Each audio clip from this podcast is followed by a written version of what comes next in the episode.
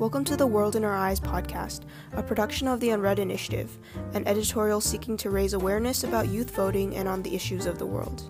Featuring hosts Jessica Yu and Allison Zhang, the podcast will take you to a different point of view through the perspective of two high schoolers looking to make a change.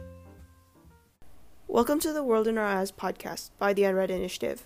I'm Jessica, one of your co-hosts. Hey guys, I'm Larry, and I'm the other co-host for this episode, and we're so happy to be talking with you guys. Last week, we discussed hashtag Stop Asian Hate and movements in tandem. So today, we'll be discussing the Black Lives Matter movement and recent mass shootings in the real-life repercussions to our society. So Jessica, why don't you start us off? Yeah, thanks, Larry. So looking a little bit at what's been happening recently, um, there's definitely been like a lot of um, stuff going on. Most notably, I would say, is probably the um, Derek Chauvin Uh, trial. So have you been keeping up with that? Like, what have you seen in that? And why don't you tell us a little bit about like what's been going on with that?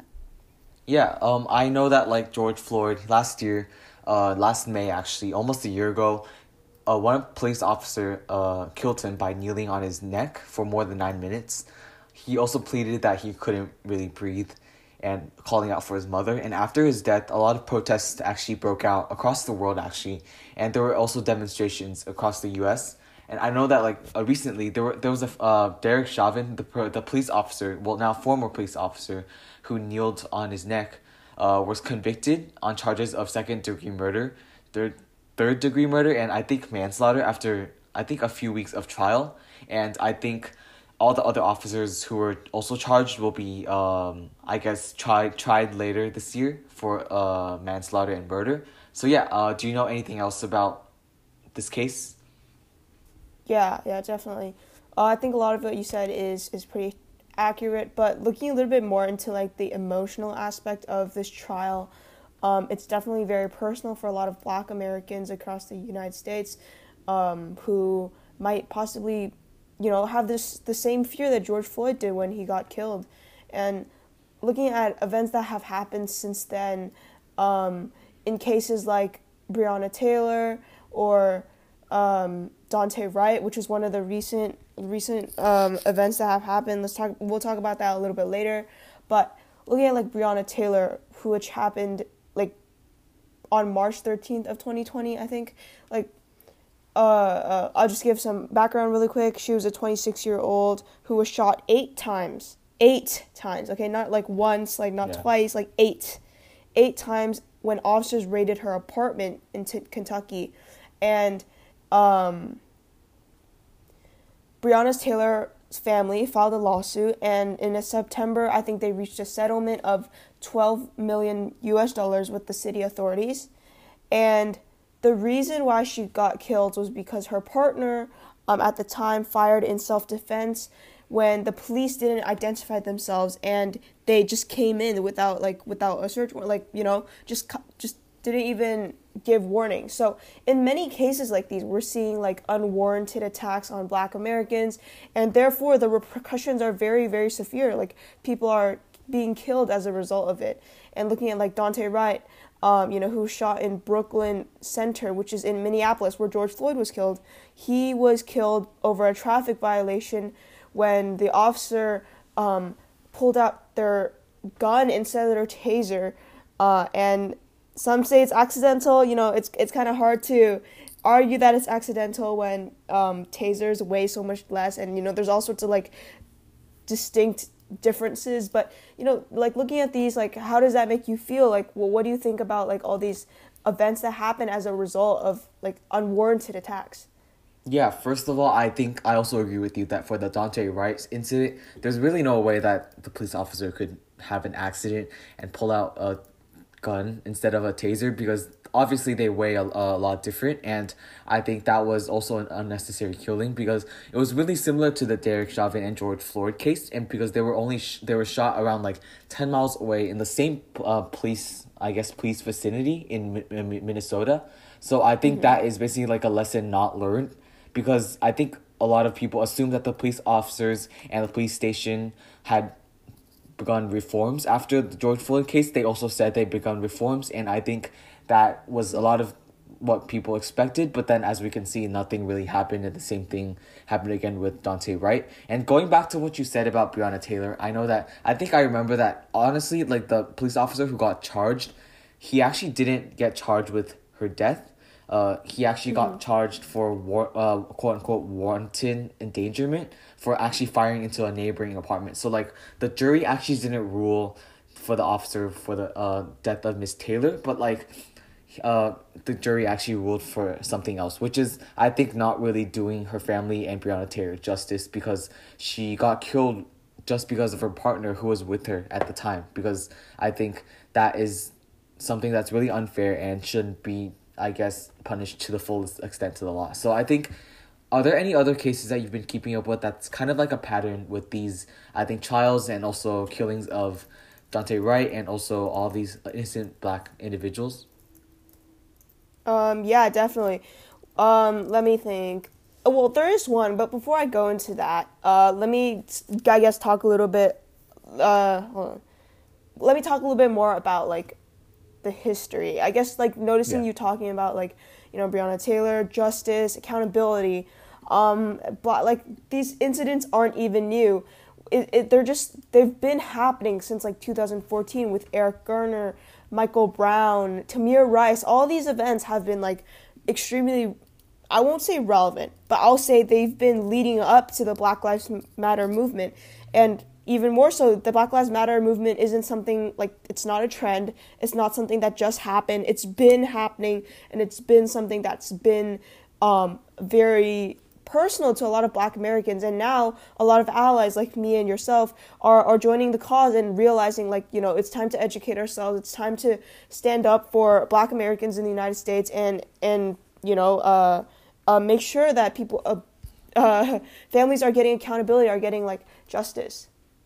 Yeah, for sure. I think a lot of the cases has been ha- have been happening since ever since we were in elementary school. I think I remember hearing a lot of these cases on the news, and I guess um a lot of different cases that that's been happening. And I think a lot of movements haven't been starting um to blow up, I guess, um before, mm-hmm. but now there's a lot of, I guess, uprise and Um, social media movements, especially because the rise of social media has also helped this information spread really quickly to a lot of people around the world. So I think there's been a lot of uh, more solidarity with these victims, and also, I guess, um, just more calls for justice. And I think that's been a key aspect of social media that's been good to spreading all this information around the world. Yeah, one hundred percent.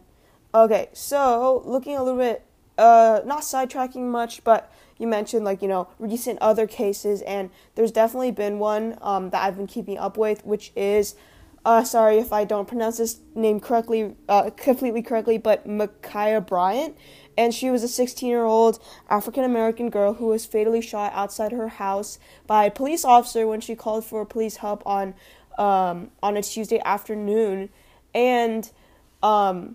originally, she had been, the officers had been called because um, a group of older kids had threatened her with assault. And although there's not, like, much details about that specific case, um, there is, like, a recording or, like, something showing Bryant holding a knife as she pushed two girls, and supposedly she was trying to stab them. Like, not quite sure the exact situation, but as a result, she was shot. And looking at this, like, I'm currently a sixteen-year-old girl. Like, even if I, like, had a knife or, like, you know, I, yeah. I, I'm not that, I'm not that, like, not, not aggressive or, like, not even, I don't come off as, like, that, uh, you know what I'm, you know what I mean, right? Like, yeah, for sure. No one, I'm sure no one would shoot me because I just don't come off like that. But because Ma'Khia Bryant was African-American, um... and, you know, these types of situations escalate, and the police officer clearly was not educated. He he just, he or she just, like, you know, and a sixteen-year-old who had their whole life ahead of them is now no longer have that life. And I feel like looking at these couple of cases, you can already see why the Black Lives Matter movement is such a, um, such an impactful movement, and why it's really something that we need to be paying attention to even right now, after almost a year after the George Floyd's uh, shooting.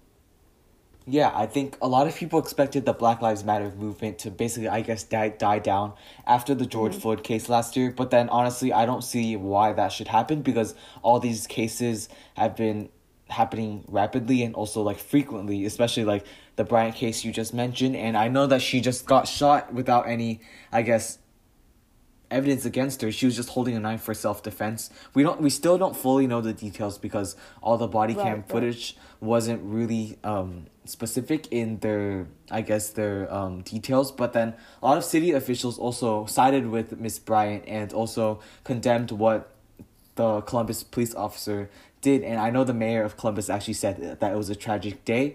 Um, but th- anyways, it doesn't really matter because Bryant, Miss Bryant is dead, and that should not have happened because I don't think anybody deserved to die for any, like, knife. I think it's just because she was holding it for self-defense. That's what a lot of her family members and also community members mm. said. I don't think any anyone deserves to die because of that. So, yeah, I don't... It's been a tragic case for that one, I think. Yeah, yeah. I mean, they're all tragic, and especially yeah. her is...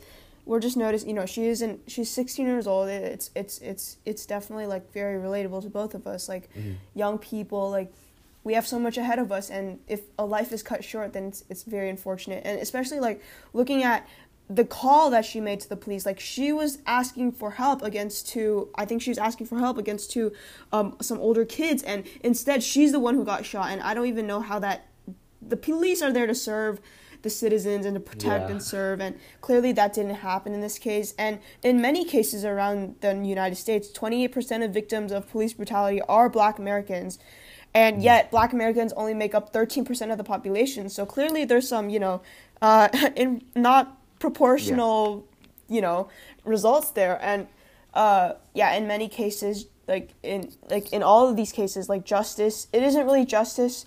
It's more accountability. It's a it's a result as a is it, it's it's consequences as a result of actions that should not have happened in the first place. Yeah, I think that word accountability is should be stressed because all of these officers need to be accountable for all of the crimes and also, I guess, killings that they've been responsible for. So yeah, I think that's something that we need to stress in our society today, which should not honestly be a topic because I don't think these innocent individuals deserve to die because of police officers, and police officers are supposed to protect us citizens. So that just makes a lot of us, I guess, nervous around these police officers, and I think they need to be aware of all these problems and also try to reform in any way that they can. So I think moving on to another topic is, I think uh, a lot wait, of mass... Before we move, yeah, before we move on. on, sorry, I just want to mention a couple of resources. There are petitions, there's like the Black Lives Matter card. Um, you can always visit A C L U or um, uh, N double A C P for, like, more resources if you want to learn more about the Black Lives Matter movement or how to, like, um, be an ally, learn about healing and gratitude into, like, the Black Lives Matter community. So in case you guys want to, in case any of our listeners want to look at that, that, that is a resource, and um, it'll likely be in the description of our podcast. So, um, yeah. Yeah, in addition to the description of the podcast, we'll also include it in our Instagram bio at The Unread Initiative um, on Instagram and also in our website. So yeah, I think mm-hmm. th- those are resources that are there if anyone needs them. So I think transitioning to another topic, um, it's pretty similar to all the tragedy that's been happening with all the uh, aimless killings that's been happening. But um, there's been a lot of talk about the mass shootings in America that have also continued in into twenty twenty-one. So many people expected that this number of mass shootings to be decreasing during the pandemic because everyone's staying at home. But actually, they didn't decrease this year. They actually increased. So Jessica, what have you heard about all this talk about mass shootings and also how they could be prevented in America? Yeah. It's funny because I think I've seen, like, a couple of uh, posts from some, uh, like, like, uh, you know, um, sorry, let me think, like, organizations talking about, like, shootings and stuff, and it did decrease for a little bit during, like, the heart of the pandemic. You know, obviously mm-hmm. not a lot of people going out. There's not as many opportunities, quote unquote, to for shooters to do, like, these types of tragedies, but recently, we've seen quite a few. We talked about, you know, the one in Atlanta in our last podcast. Today, we'll be talking, I think, focusing a little bit more on the one in Indianapolis. But before we get into that, let's talk about a little bit of, like, the statistics of mass shooting, I guess. Like, um, not statistics, but a little bit more about the facts. So, like, recently the Johnson and Johnson vaccine actually got, um, not, res- was it rescinded? I'm I'm not sure. Why don't you, do, do you yeah, remember? Yeah, I think it, it was, was a like, pause, right, pause yeah. on the vaccine. Mm-hmm, mm-hmm. And the reason they did that is because, like, there was, like, a one in, what, like, a very big number chance of getting a blood clot. And, like, looking at that, like, even birth control has a higher risk of getting a blood clot. And that wasn't even... That wasn't even paused, okay? Birth control is still, yeah. you know, we don't have regulations on that. So, and then, but the thing that, the thing that, like, bothers a lot of people right now is that guns kill more people than that Johnson and Johnson vaccine does. Johnson and Johnson vaccine does. Yet, we don't regulate, we don't regulate guns as heavily as we did for the Johnson and Johnson vaccine. And that's really something interesting because perhaps, you know, guns bring more profit and, I don't know, like G D P, whatever, but... Looking at that, there's a very stark difference between, you know, how we regulate certain things in America. And so, um, talking a little bit, sorry, shifting back onto the FedEx warehouse, you know, eight people were killed um, at at a FedEx location in Indianapolis. And this isn't even the first one. There's, like, been a couple just in the number of months. And yet, uh, people aren't really talking about it, but they are happening, right?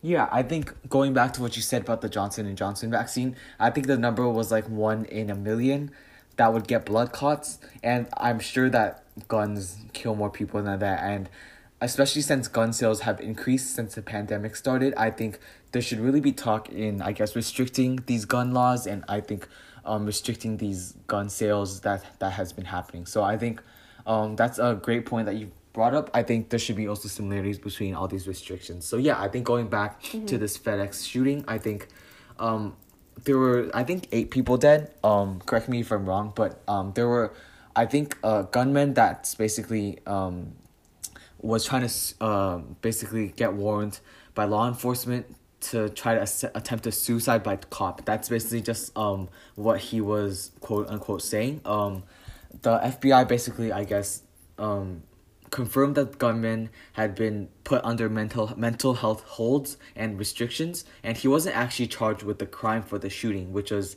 um really amazing to me. I think um the FedEx facility was also like a workplace for many uh people of religion and sick employees, and I think um a lot of people that have been following this shooting have also been saying that this ha- had also been preventable, and I think a lot of the sick community has been uh, really saddened about what has happened. So yeah, what had what have you been hearing about this shooting? Yeah, I think something that's interesting is that I think, um, especially after the Capitol incident, um, which we also did a podcast on, if you guys want to check mm-hmm. that out, but a lot of Americans were like looking at that and, and fearing a lot of like, you know, civil unrest, like like very unstable society coming out of a pandemic. This is literally never happened before. It's it's a very niche situation if you talk to anybody about it in the past, you know. So um, looking at that, like we've seen um, a lot of mm, political unrest, like everything has been kind of shaky. We're not sure where everything's going even from here on out. So I think um, looking at that, gun restriction should be a priority in my opinion, because like clearly if a lot of unrest is happening, there's going to be violence and therefore people are going to be using guns, and you know that that, that just causes more un, uh more lack of safety and therefore lead to more uh, uh uh sorry more unrest. Yeah, I think what you said is completely right. Um, after all these shootings this year, I think President Joe Biden promised gun control and more restrictions. And because he mm-hmm. said that there was more demand for guns before they were actually restricted because of the pandemic. And I think a lot of people, I think especially Republicans, are complaining that there's a turn on the rights of the Second Amendment. Um, so I think everyone has to know that there is a really fine line between freedoms as an American citizen that we also uphold, and also that the violence that these freedoms of, I guess, speech and whatever um, right to have a weapon can cause. I think a lot of people um, are advocating for like the rights on the Second Amendment, but they also don't realize how these rights can also lead to these mass shootings. So that we need to have a fine line between these freedoms. I think that's something yeah. that I we can see President Joe Biden um, pro, uh, probably cause in the future, and he will probably make new laws and restrictions about that in the future. Yeah, and just like some quick statistics, obviously, um, the U S is is a very one of the highest with uh, death rates from gun violence. I think we're like three point nine six, we are three point nine six deaths per one hundred thousand people in twenty nineteen, and now I'm sure that's only increased. So um, there's definitely, gun culture here is, you know, very prevalent, and I'm sure a lot of us know people who are either owning guns or like are supporting guns and like the Second Amendment. Um, and I think fire, firearms per one hundred residents in the U S is one hundred twenty point five per one hundred residents. So that that yeah. that's an interesting statistic. There's like a lot of like in, interesting statistics regarding um, gun violence, which we can look at. So before we end, I just want to talk about a bit more of resources. There's obviously a lot of trauma involved with gun violence, and it's important that we keep up with what's going on, like how we can help others, um, and like looking at how we can acknowledge like victims and like um, things like that. So a lot of allied groups include like the American uh, Medical Association, the American Psychiatric Association, um, the Center for Study of Traumatic Stress, and then there's a lot of resources on like Uh, on statistics like B B C or the Pew Research Center, which, you know, has a lot of statistics that we can make sure we look at. And overall, like, we'll be linking another card in our bio, like Larry mentioned earlier, and looking at like Prevention Institute and sorry double A C A P, um, we can just make sure we're keeping up with what's going on right now, how we can prevent the future from becoming, you know, even worse, and Um, overall, just making sure we're doing our part in making the world a little bit safer. Safer. So, um, yeah, I'll hand it back to you, Larry. Yeah, so I think that wraps up our second podcast episode. So there's definitely a lot going around the world, but it's important to also stay educated and acknowledge that there are positives even amongst these ne- negatives. So stay tuned for more episodes of The World in Our Eyes. Thank you for joining us on our bi-monthly installment of The World in Our Eyes podcast. Stay tuned for our next episode and upcoming guest speakers, and keep up with us on Instagram at The Unread Initiative or at our website, the unread initiative dot org. See you soon.